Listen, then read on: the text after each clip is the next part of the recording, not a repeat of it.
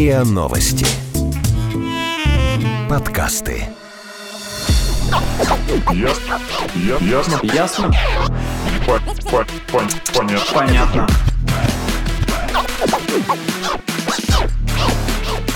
Ясно. Понятно.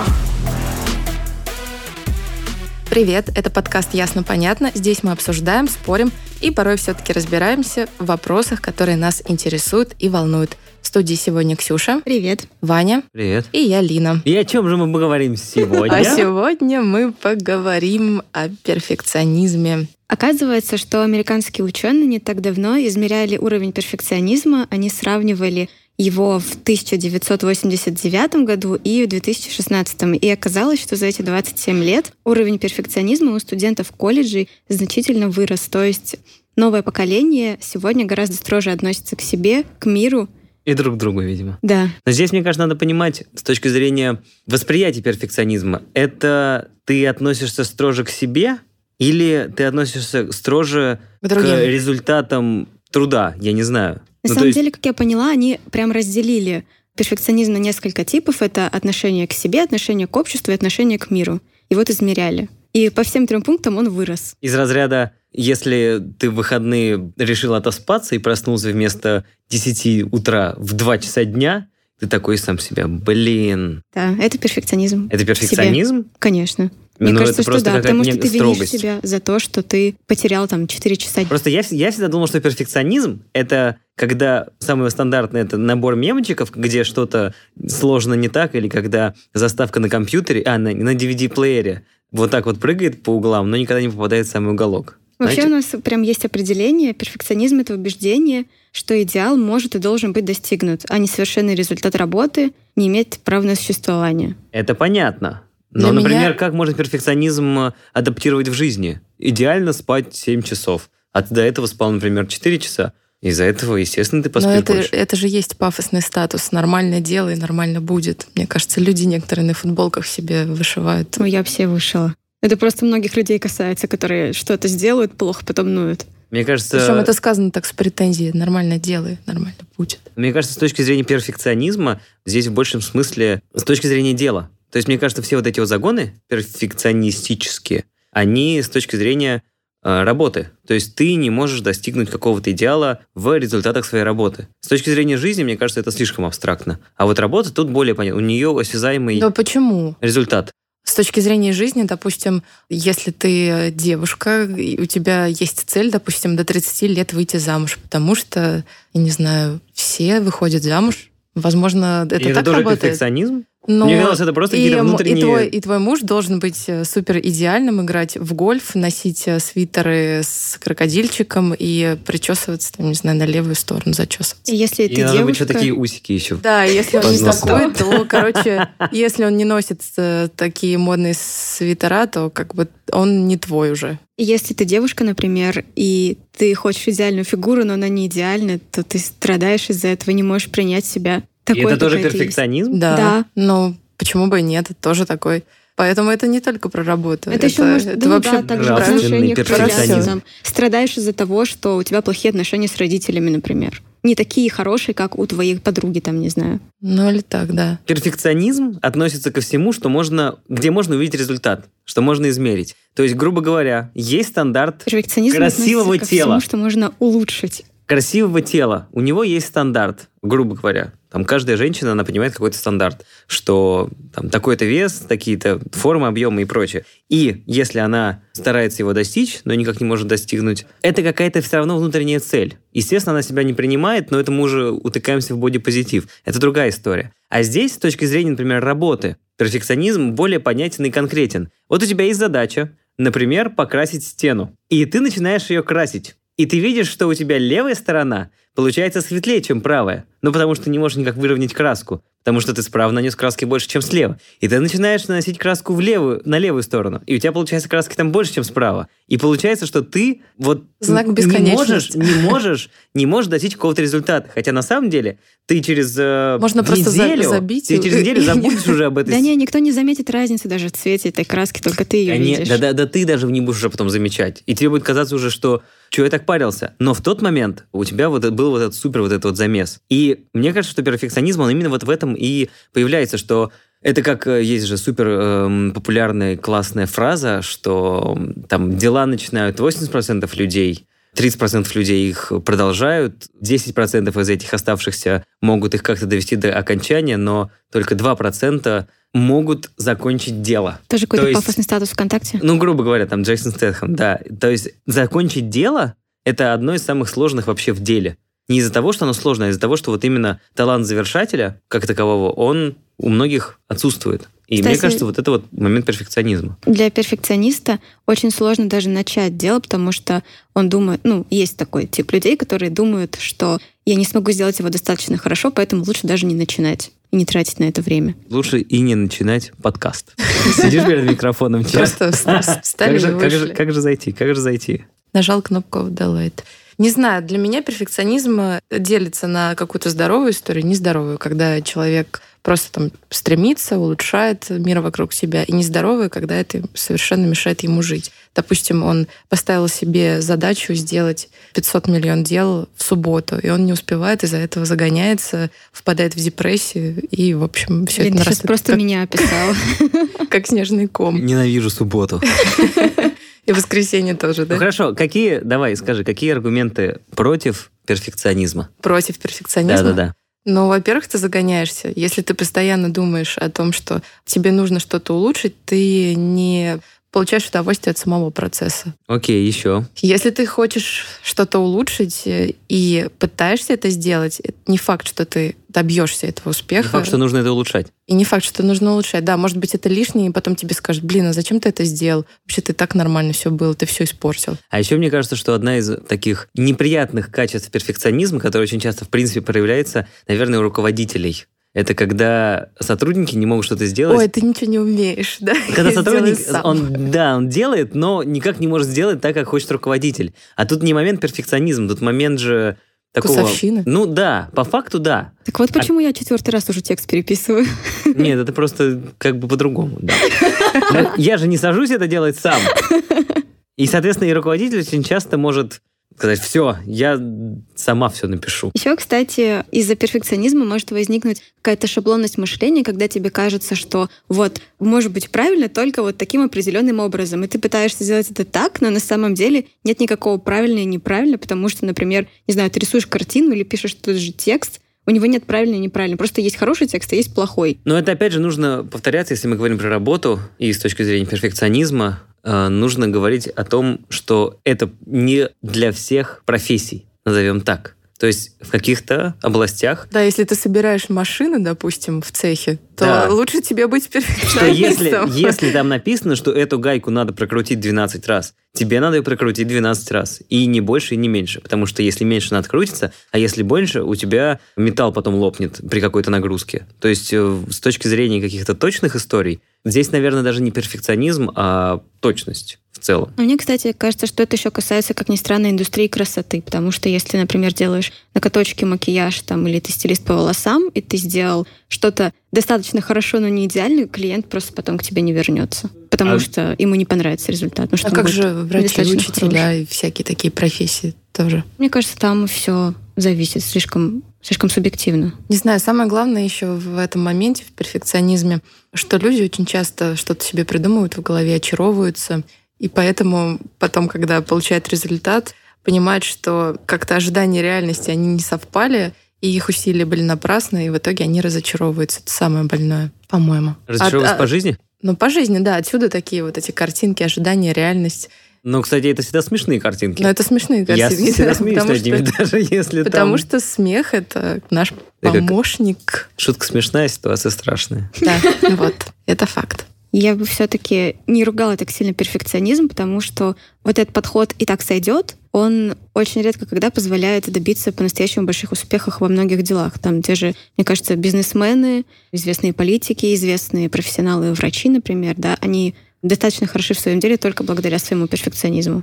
Мне кажется, это такая тонкая грань между перфекционизмом и трудолюбием. Я не думаю, что все успешные люди, они сильно... Ну, наверное, они заморачивались, конечно, на результате и тратили огромное количество ресурсов, в том числе здоровья, на достижение результата. Но если читать, например, большую часть каких-то историй успеха, то там очень часто не момент перфекционизма делал их успешными, а очень часто там у того же, вот, э, я не помню, известной же серии книг, вот, создатель фирмы Virgin, у него там рекорд-лейбл сначала был, потом авиакомпания. Вот у него как бы в целом, наоборот, история о том, что делай что тебе по кайфу, ну, как у нас это обычно бывает, делай что и успех тебе тебе нравится, придет. да, да, да, и успех тебе придет. Но у него, я думаю, что у него, конечно, было много труда, но это не момент того, что он все доводил до какого-то суперидеала. Там он чем только не занимался по жизни, и во всех каких-то областях было все в целом неплохо. И мне кажется, что здесь э, все-таки вот Момент удачи. удачи и трудолюбие. Ну, то есть удачи любят трудолюбивых. Мне кажется, как-то вот такая вот есть фраза. Опять там Джейсон Стэтхэм и Будда из их сборника. Но перфекционизм — это вот в данном смысле все-таки, не знаю, мне кажется, больше отрицательная история. Давайте послушаем Ольгу Полищук, коуча трудоголиков, и она расскажет, почему современное поколение 20-30-летних так вообще завязло в перфекционизме. Поколенческая история людям, которым сейчас около 30, они взрастали и ходили в школу, когда были 90-е, и, соответственно, в ВУЗ они поступали в начале 2000-х. Надо понимать, что растили их люди, которые в 30-летнем возрасте во многом сами переживали 90-е, когда все сильно поломалось. И говорили они своим детям примерно следующие вещи, типа «учись, э, чтобы стать там приличным человеком, тебе нужно получить нормальную специальность». Э, Нормальные специальности — это там экономист, э, юрист и так далее. То есть, в принципе, гонка за место под солнцем, она изначально с подросткового возраста была во многих семьях продиктована тем, что люди хотели как лучше для своих детей. Поэтому зачастую как бы перфекционизм желание сделать как хорошо, выдержать эту конкуренцию, это та вещь, которая была заложена в тот исторический период, в том числе возрастания. Сказать, что они больше перфекционисты или меньше, очень сильно возросла скорость жизни. И поэтому, условно, качество, которое сегодня человек иногда хочет, оно во многом одно из конкурентных преимуществ, которые он для себя определяет. Поэтому я бы не стала сравнивать это с другими поколениями, потому что все-таки ценность опыта воспринимается иначе. И сегодня 30-летний человек за жизнь свою знает уже больше людей, чем раньше человек знал за всю свою жизнь. И это как бы, собственно, повышает его знание о мире, но также повышает знание о том, а с чем он себя сравнивает. Потому что это такое свойство человеческой личности. Мы чем больше знаем, тем больше мы начинаем сравнивать себя с чем-то. Поэтому, возможно, планка задрана в том числе, что есть доступность информации, и социальные сети на самом деле сильно тоже добавили понимание этому процессу, потому что сегодня мы про своих соседей, коллег и друзей знаем гораздо больше, чем раньше. И то, что, возможно, происходило раньше за закрытыми дверями и, простите, тебя не тревожило, сейчас начинает тревожить, и человек волей-неволей себя начинает сравнивать с другими и задирать эту планку. Но насчет планки, возможно, да.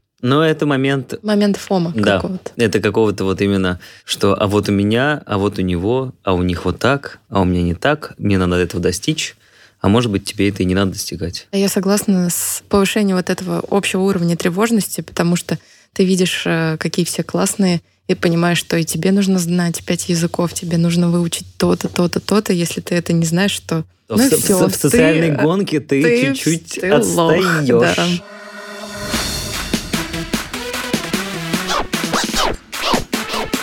Ясно? Понятно. Если мы уже говорим про перфекционизм, то нужно тогда понять, что есть его положительная черта, которая все-таки вот двигает вперед, а есть психоз. И как бороться с нездоровым перфекционизмом? У нас есть семь этапов, и я посмотрел на них, и с некоторыми я на самом деле не согласен. Так, например. Ну вот, если- например, ну вот, например, а, первое, надо понять, откуда у тебя перфекционизм. Это как, знаете, Как все говорят, ну, классический, классический психоанализ. Первое понимание, откуда у тебя взялась эта проблема. Естественно, вот так вот просто это Мама и сложно папа понять. тебя недооценивали. Кстати говоря, у меня прям есть личный опыт. Я недавно тоже задумалась, откуда мой перфекционизм. Специально поговорила с мамой по этому поводу. Я думала, что это все из средней старшей школы, но, как выяснилось, это вообще история первого-второго класса, когда учительница начинает как-то по-особенному, не знаю, обращаться с ребенком, как-то его выделять или говорить ему, что вот если у тебя четверка, значит ты недостаточно постарался, и все в таком духе. Не Это знаю. типичная история для учительницы. На самом деле, да. Да, Старайся, есть, есть такая, восклицательный знак есть такая история, когда учительница выделяет в классе каких-то учеников, и на них сразу просто такое давление начинается. И с возрастом это давление только увеличивается, потому да, что и возрастает все уже количество знают, так вот учителей. это же отличник. Да, отличник да, да. должен быть отличником. Ну Как его ты не сделал домашнее задание? Да, И это он ужас. просто самый измученный такой. А знаете, была Я такая ненавижу. смешная история, как вот мой образ э, хорошиста-отличника мне очень помог, потому что один раз я списал двоечника контрольную по физике, ему поставили тройку, а мне поставили четверку и написали ему, типа, ты списал у Лины. Просто жесть. Да, просто такая жесть. история. Ты извинилась потом перед ним? Ну, как бы я сказала, очень неудобно получилось, прости. Он такой, да что вы говорите? Ну да, это история про навешивание ярлыков в школе. Мне кажется, это ужасно. Когда мы от этого уже отойдем? Э, Об этом нам расскажет Лина в своем подкасте, и это надолго. Итак, дальше. Повысить ценность самого процесса, рабочего или творческого. Ну, то есть, грубо говоря, работа не на результат, а на процесс. Кайфуй. Кайфует мытья посуды. О, да. Да, почему бы и нет? Включаешь музыку, Я знаю людей, много которые пены. любят мыть посуду. Да, я тоже таких знаю. Это не я. Самое сложное в мытье посуды – это начать мыть посуду. Потом нор. Не-не, сковородка, сковородка самая сложная. Не-не, это, это есть же известный мемчик, что думает 90% людей после мытья посуды. А, еще же вилки.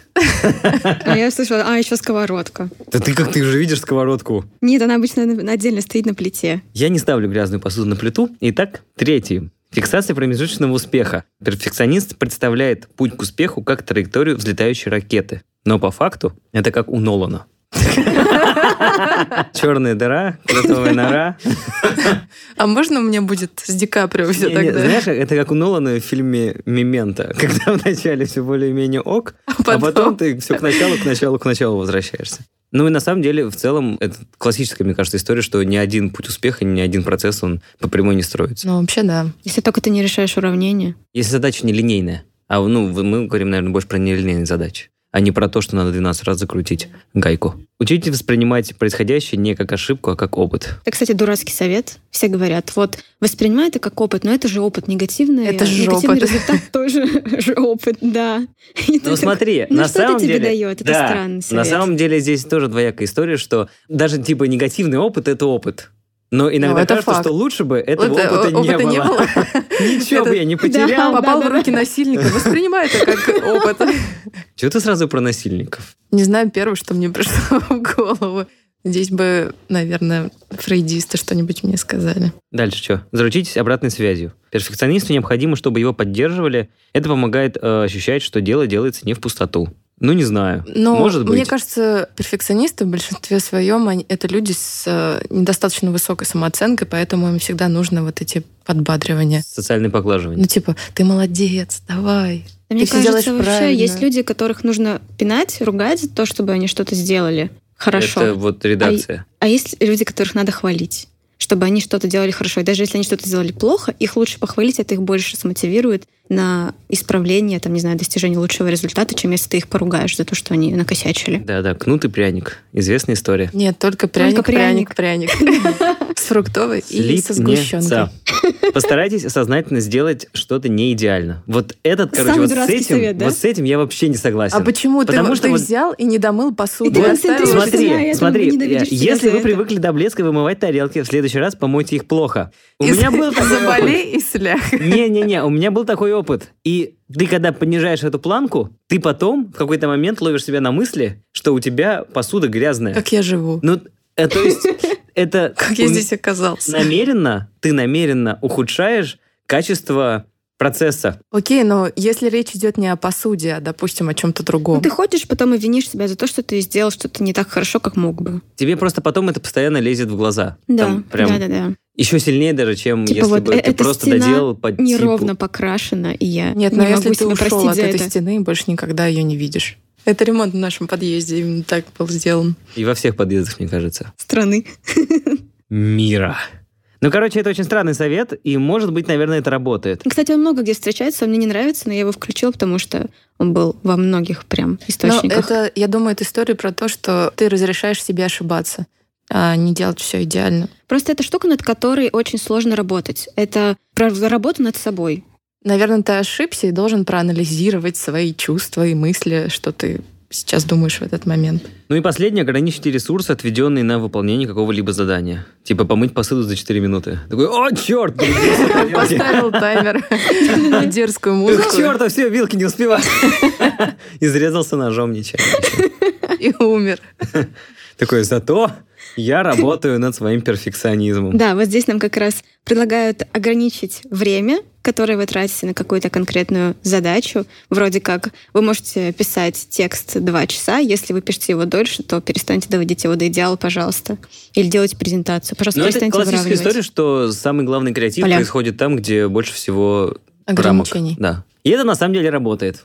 Как это не грустно и не больно. Но да. Я бы ограничила количество информации, потому что чем больше ты знаешь, тем больше у тебя уровень тревожности. Ты смотришь соцсети, смотришь, кто-то там опять что-то сделал классное, и думаешь, блин, Ну, мне кажется, что да, это одна из основных моментов тревожностей в современном мире и вообще, в принципе, всех вот этих вот расстройств невротических на фоне перфекционизма. Еще, кстати, важно научиться делегировать. Это тоже такой банальный, супер банальный совет, но это прям штука, которая очень тебя спасает, что ты не обязательно все делать самому, и можно попросить кого-то, своих друзей, коллег помочь тебе и разделить эту ношу. Да не только, в принципе, друзей и коллег. Я помню, читала где-то в одной книге, там а, редактор делится своими советами бытовой жизни, что она отдает, ну, допустим, уборку, клинингу, стирает вещи в химчистках. Но если у тебя уровень дохода позволяет, то все это можно делегировать другим. Вот, а не заморачиваться ни полдня не мыть посуду, не резаться вилками. Нет, я не ножами. могу отдать уборку кому-то еще, потому что никто не сделает ее лучше меня. Да тут не момент того, что... э, Нет, я понимаю, в чем момент здесь делегирования и аутсорса. Это довольно прав- разумная вещь. И если ты понимаешь, что ты на достижение этого результата, который будет не так хорошо достигнут, как он может быть достигнут кем-то другим, и за более короткие сроки, конечно, лучше отдавать это на аутсорс и понимать, например, что, ну вот, грубо говоря, понимать, да, да? ну то есть, например, она отдает уборку своей квартиры там раз в две недели какому-нибудь клинингу. И он это тратит, там приезжают, например, две горничные, и они убирают это за 4-5 часов. Она понимает, что она эту субботу, например, потратит на какой-нибудь другой процесс, который, а, за который она заработает больше, чем... Потратит, э, Потратит- денег на клининг. Да, да, да, да, да. Или второе, она, например, отдохнет или что-то сделает, какую-то историю для того, чтобы в будущем, например, ей это в каком-то формате там здоровья или тоже, опять же, большего заработка. Ну, то есть... Грубо говоря, ее час стоит дороже, чем Да. э, потраченные Да. деньги Причем на это не обязательно вот клининг. именно час-час, а это может быть какая-нибудь инвестиция в там много вперед лет. Ну, я Например, говорю может, она больше о пойдет том, на что- курсы какие-нибудь в Что это она время. может потом точно так же прийти после этого клининга, понять, что она заплатила ему N денег, и вот вилки плохо помыты. Ну нет, тогда ты просто пожалуешься, Давай- Давайте тебе в придут- универсальной ситуации жить придут и уберут еще раз. Ну, про уборку, конечно, да. Уборка это такая история, что я понимаю, что многие сейчас занимаются, ну, отдают клинингом, но, а, наверное, как бы это у нас еще не очень прижилось в целом, потому что, ну, come on, ты настолько не можешь убраться, ну, есть, что с твоей жизнью не так. А второе, это еще Экзюпери говорил, что что проснулся с утра, приведи в порядок свою планету. Но мне кажется, это очень облагораживает. Я поговорила с человеком, который считает себя жутким перфекционистом, и вот что она рассказала о своих способах решения этой проблемы. Я считаю себя перфекционистом чисто потому, что пытаюсь всегда все довести до идеала. Сейчас вот эта вот речь, которую я говорю, я записываю уже в четвертый раз, потому что предыдущие разы мне не понравились. Я очень часто какие-то задачи по работе пытаюсь тоже довести до очень странного идеала. Пускай это будет даже слайд чисто с какой-нибудь табличкой. Там никакие элементы дизайна не нужны, но заголовки, ширину, высоту там ячеек, текст, э, шрифты, там размеры и так далее, я буду доводить все чуть ли ну, не до пикселей. Когда пытаешься довести все до идеального состояния, у тебя остается меньше времени на какие-то другие задачи. Ну, я не говорю о том, что я срываю дедлайны, нет. А как раз-таки в отношении работы я стараюсь для себя поднять важность сроков, как ты в них уложишься, нежели то, ну, скажем так, насколько идеально ты это сделаешь. Важнее доводить не до идеала, а до того состояния, которое понравилось бы тому, для кого ты презентуешь, да, там какую-то свою часть работы, и при всем при этом укладываться в сроки самого задания. То есть далеко не всегда нужно делать так, как понравилось бы тебе. Нужно учитывать мнение других людей и снижать какую-то планку свою собственную. Короче, мне понравился совет о том, что нужно снижать свою планку и немного забивать. И начать лечиться от ОКР. Это, кстати, не смешная шутка. Ну, просто это так слышалось. И я включила свет в комнате пять раз. На шестой получилось идеально. А мне кажется, что здесь самое главное понимать, э, что вокруг тебя есть куча других людей, у них есть свой взгляд на мир, и ты должен это учитывать. Это прям супер важно. Расскажите нам в комментариях, считаете ли вы себя перфекционистами и как вообще с этим боретесь. А с вами был подкаст «Ясно-понятно», его ведущие Лина, Ваня и Ксюша. Всем пока. Пока. Пока. Попрощайтесь пять раз. На пятый, может быть, получится хорошо. Ясно. Ясно. Ясно? По- по- пон- Понятно. Понятно.